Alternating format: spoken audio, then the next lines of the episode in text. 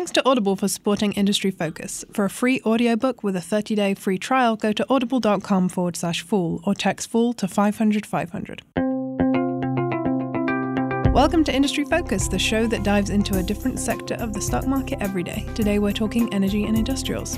It is Thursday, the 8th of February, and today we're going to be talking about plane makers, specifically Airbus and Boeing. I'm your host, Sarah Priestley, and joining me on Skype, all the way from sunny California, is senior Motley Fool contributor Adam Levine Weinberg. Adam, thank you for joining me. How are you doing?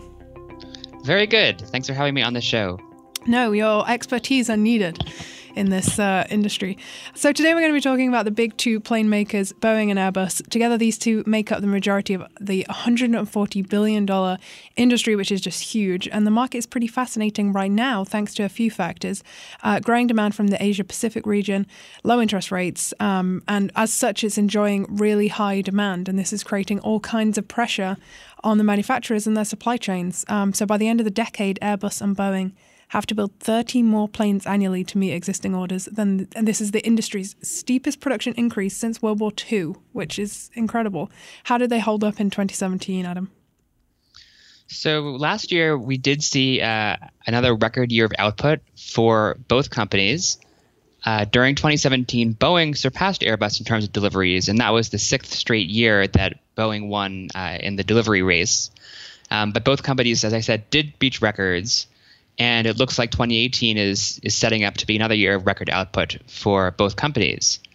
Um, also, looking ahead, the orders for the year were very strong, but still below the peak levels that we saw back in uh, 2012 2014, when you had really really high fuel prices, forcing airlines to uh, put in big orders for next generation, more fuel efficient planes. Mm-hmm. So uh, let's talk about Boeing first. Um, Boeing delivered 763 commercial jets last year. That was up from 748 in 2016. So that's about a 2% increase. And the 737 family drove more than two thirds of the volume last year with 529 deliveries. And that's been a, a key theme recently. The 737 and the competing Airbus A320 family are very versatile jets. They're ideal for routes that are less than about 3,000 miles and um, they're very cheap to operate. They're uh, much cheaper to acquire than larger jets that can fly uh, farther. And so that's where you're seeing a lot of these uh, budget carriers expanding. This is really their their niche, and so this part of the market has seen by far the most growth. Um, another factor that's enabling that is that as you're getting uh, new planes with new technology, uh, both the, the 737 and the A320 have new generations that are the two manufacturers are switching to, um, that gives them even more range so that they can uh, expand to destinations that weren't previously possible. Um, looking at the rest of Boeing's operation, the company delivered 14 of its 747 jumbo jet, 10 767s, um, which is an older model of uh, twin aisle airplane, and then 74 777s and 136 787 Dreamliners. So the 737 family, as I mentioned, was by far the biggest um, volume driver. It also accounted for more than 100% of Boeing's growth last year. Um, for the 777, which has uh, historically been one of Boeing's most profitable airplanes, uh, it can fly up to 8,000 miles, uh, holding about 300 passengers. Um, it saw a 25% volume decline last year. Um, there's just been a, a bit of a slowdown in the market for these larger aircraft. And on top of that, Boeing is coming out with a new uh, version of the 777. And so that's definitely caused some airlines to pause uh, and wait to decide whether they want the older model or to wait for the newer, more fuel efficient version. So we could start to see some pent up demand being uh, exhibited in 2018, 2019 for these.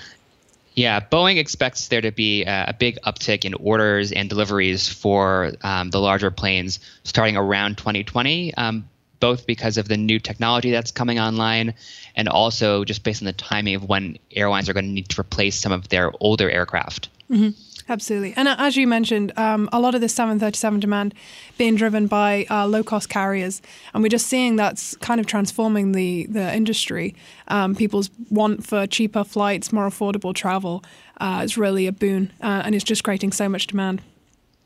Yeah, the combination of the rise of the middle class in a lot of these emerging markets, and then the rise of these low cost carriers that can um, offer tickets far cheaper than what was previously available, has created a boom where you're seeing economies growing five to seven percent, and air travel growing twice that fast. Mm-hmm. So it's really creating quite a bit of um, of new demand for aircraft. Um, so turning to Airbus, they also hit a company record in terms of deliveries with uh, 718 commercial jets delivered in 2017 and that was up from 688 uh, a year earlier. So uh, Airbus is still trailing Boeing uh, by about six percent. However, uh, Airbus did gain some ground last year, and that's uh, partially because Airbus actually has a larger backlog of aircraft on order than Boeing, uh, and so it's using that backlog to support production increases. So for Airbus, the uh, the tilt between its narrow bodies, um, the A320 family, and then its larger wide body planes um, was even greater uh, disparity than at Boeing. So you had 78% of deliveries um, being the A320 family. So that totaled 558.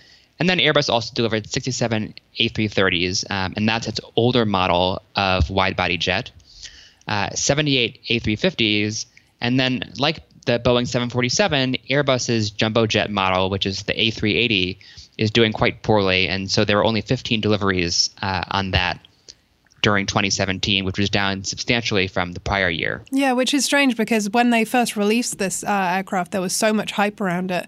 Um, it was I, I, know that it was kind of heralded as the the next great aircraft, but it just hasn't really delivered. Yeah, I mean, what Airbus has sort of found, it actually just kind of happened that at the same time, Boeing and Airbus laid out different visions for how air travel would change, and you know, Airbus went with this massive plane that um, would be able to put more and more uh, passengers through the biggest hubs, and Boeing said, no, no, what people really want to do is they want to be able to fly nonstop, um, and so Boeing created the 787, which is a much much smaller plane.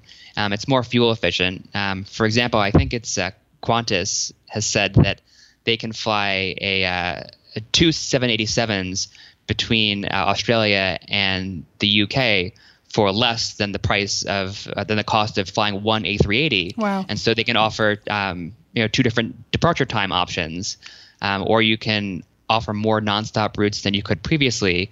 And so that's really been uh, siphoning some of the demand away from the A380 because uh, when people have the option uh, of now flying nonstop, they don't have to go through the big hub. And so that means that you don't need to put the larger airplane in there. Mm-hmm. Um, yeah, so I mean, the real problem for the A380 right now is that uh, there aren't that many airports that desperately need that that amount of size. Um, London's Heathrow Airport is one of the few exceptions where where it's really that crowded and you need the bigger airplane. Um, Dubai has some of the same constraints, but most uh, airports just aren't quite that crowded yet. Um, and so you're seeing a lot more demand for the smaller planes. Mm-hmm. And uh, we talked a lot about uh, delivery figures here because investors are tending to focus much more closely on these delivery figures and cash flow, um, almost more than order figures in the current climate where they both have these huge backlogs. Um, but how were orders in 2017? So coming into 2017, both Boeing and the Airbus had very muted expectations. They told investors that um, you know they should expect to see lower orders than the previous year, um, probably not as many orders as deliveries. Um, but in fact, it was it was a very good year for orders, uh, and a lot of that uh, demand materialized towards the very end of the year.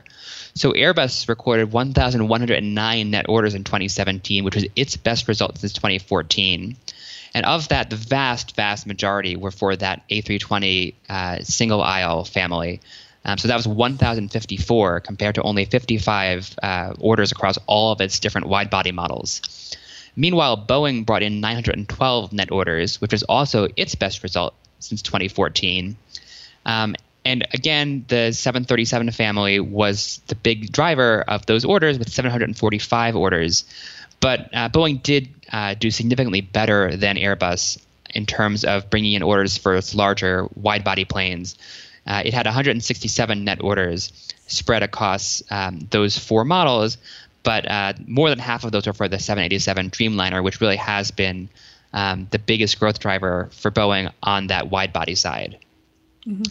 Um, so, just kind of looking at a high level, this was the fifth consecutive year that Airbus outpaced Boeing um, in terms of net orders. And during this whole time, Boeing's been producing more airplanes than Airbus. And so the result is that uh, Airbus has been building up a backlog much faster than Boeing because of the combination of higher orders and lower production. So Airbus ended 2017 with 7,265 aircraft in its backlog, compared to 5,864 for Boeing. Mm-hmm. Um, and combined, this is uh, you know eight or nine years of production at current rates, and even with some of the production increases that are planned, it's going to take five or six years at least to to build most of these planes. Okay, so to finish the year, then uh, Boeing kind of wins in terms of delivery. Airbus kind of wins in terms of orders, but that kind that delivery advantage shouldn't probably be overlooked. I think this year we had Qatar Airways cancel orders for four planes, uh, four Airbus planes that were months overdue at this point, um, and that kind of on-time delivery that Boeing has demonstrated, albeit you know very marginally, um, actually attracted those buyers to them with uh, four orders for new uh, 737 models. So it just shows you that everything's to play for in this industry, and any advantage that they can offer in terms of reliability um, will win. Yeah.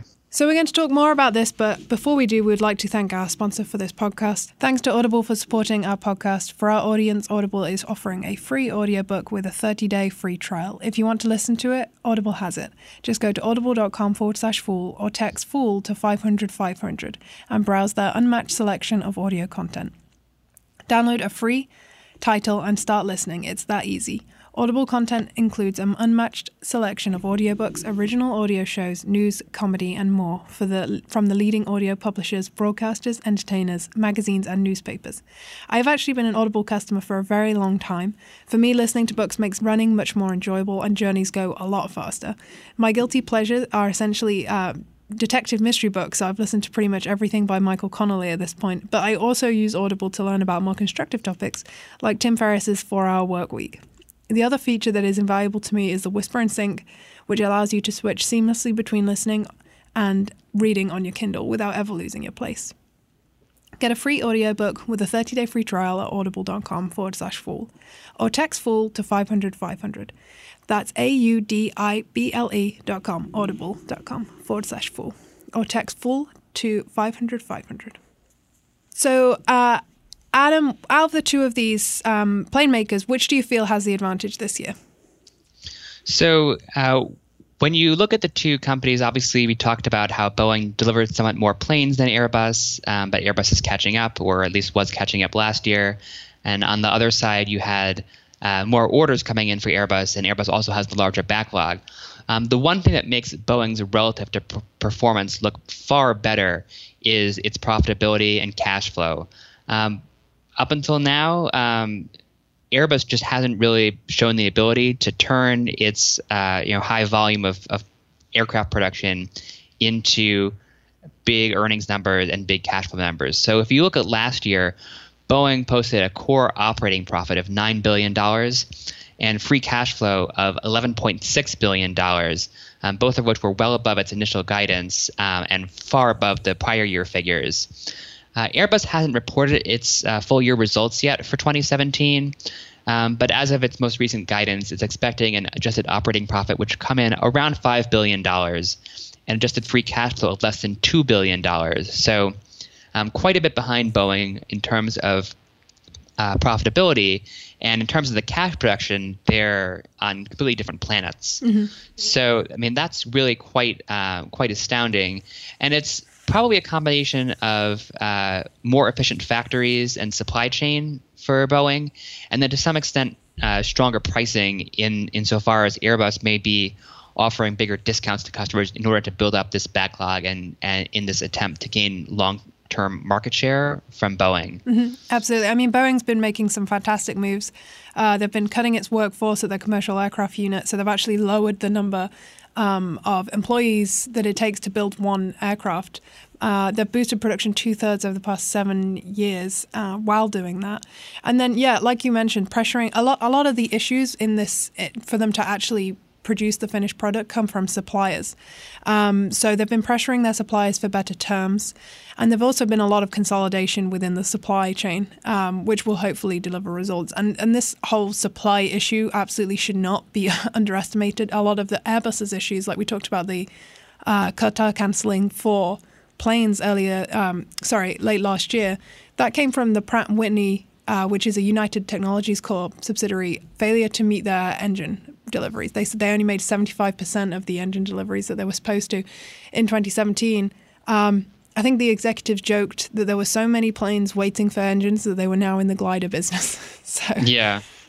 Uh, um, so and yeah, as you mentioned, manufacturers they collect most of the price of the aircraft uh, when they ship. Um, so waiting for these suppliers to kind of get their act together is is not good. Yeah, I, they're both both companies are definitely very much um, focused on this. Another area where they've had some um, serious supply constraints has been on seating, um, and actually lavatories um, mm-hmm. has been a big supply issue recently. Uh, and so Boeing actually just formed a joint venture very recently um, to create its own seating company um, to build aircraft seats, and it basically said that it needs to be in the business just to provide extra supply and make sure that it can meet its commitments to customers um, to get planes out the door. And I think you, you could definitely see something similar at Airbus because um, they've definitely been burned uh, quite a few times in the last couple of years by suppliers um, saying they would be ready for production increases and then not actually being ready. Absolutely, yeah. And I think that a lot of suppliers um, are seeing a tightening of their belts. A lot of the margins in this industry are actually felt further back in the supply chain. And as you mentioned, Zodiac, which makes a lot of parts for Airbus, um, they agreed to be acquired by Safran. That I don't think that's gone through yet, but it just demonstrates that the reason, the impetus for that um, arrangement was to try and help them um, speed up their production. So, yeah, very interesting uh, for the whole for the whole manufacturing supply chain. But what are you expecting uh, for 2018 for both of these companies? So we're definitely going to see see more growth um, for Boeing and Airbus. I think that uh, in 2018 specifically, we'll probably see slightly higher production growth for Boeing, um, and I'll I'll get to the reasons for that in just a moment. So both companies are in the midst of increasing production on multiple product lines to meet this high demand that they've seen. Uh, so Airbus, for example, is in the midst of the initial ramp up period for its A350 jet. Um, the first deliveries were just a few years ago. Um, it usually takes a while as they work out the manufacturing kinks to get to the full uh, production speed. So uh, this year they're supposed to reach that, which is going to be 10 a month um, by the end of the year. And so, based on uh, that production rate they'd be building somewhere between 110 and 115 A350s on an annual basis um, as of 2019, whereas last year they delivered 78 A350s.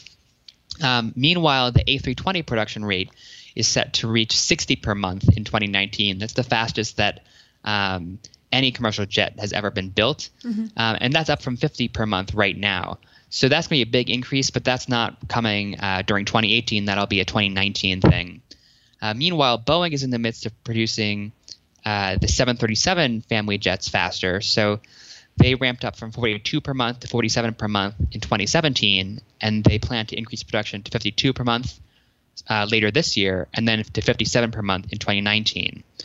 Uh, and then the finally, Boeing also decided late last year to increase the 787 production rate from 12 per month now up to 14 per month uh, as of sometime in 2019.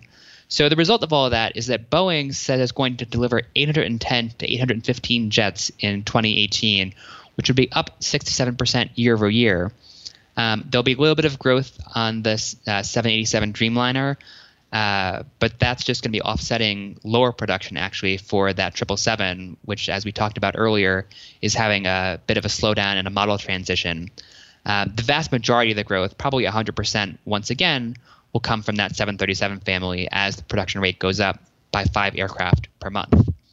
Uh, as for Airbus, it's also going to be increasing deliveries this year, uh, but probably not quite as much as uh, Boeing, just because that A320 family is now stabilized at 50 per month, and uh, the ramp up to 60 per month is really going to happen more in 2019 than in 2018. Um, and looking further out, you're going to see annual delivery totals for both Airbus and Boeing continue to increase year after year, at least through 2020, just based on the um, production announcements that they've already uh, already made. And when you look at the giant backlogs that both companies have right now, uh, you could certainly imagine either Airbus or Boeing increasing production um, for those high volume A320 and 737 families yet again. Um, maybe not in 2020 just because of these supply chain constraints, but possibly 2021 or 2022. Mm-hmm. It's a good position to be in to have uh, so much demand that you're struggling to make it, but I know that it can be incredibly stressful for the people on the shop floor that actually have to make these. Absolutely. So, if you, if I were to ask you to put uh, your money on one of these companies, which would you pick? Uh, if I had to pick one, I would probably put my money on Boeing, mm-hmm. and it's um, just because the company has a really strong history of um, turning out cash flow, and there's still a lot of upside there um, from what they uh, were able to produce last year. Uh, in one sense, Boeing's going to be a really humongous beneficiary of the tax reform law that went into effect in the U.S. Um, just very recently. Uh, it's not going to be paying taxes on um, the shipments outside of the U.S. anymore, uh, and it's as it invests in new programs, it'll be able to deduct that those costs immediately from its taxable income. So uh, it'll have a much lower tax burden than it would have otherwise been facing in the next few years. And on top of that, they just have a very strong um, history of, of turning their backlog into um, enormous amounts of cash. Mm-hmm. It'd be interesting to see uh, the, if where they start to spend some of the money that they've made from the tax reform, um, if we start to see more integration, which uh, I think we can expect in the industry. Yeah. So, all in all, 2018 is going to be an exciting one to watch for these two companies.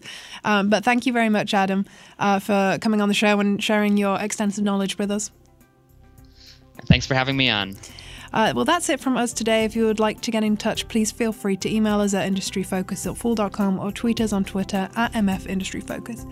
As always, people on the program may own companies discussed on the show, and the Motley Fool may have formal recommendations for or against stocks mentioned. So don't buy or sell anything based solely on what you hear.